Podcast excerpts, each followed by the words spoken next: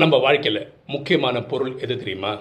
பொருட்கள் கிடையாது என்ற அறிவு தான் நம்ம உலகத்தில் எட்நூறு கோடி பேர் மேலேயும் அன்பு இருக்கலாம். ஆனால் ஒருத்தர் மேலே கூட பற்று இருக்கக்கூடாது.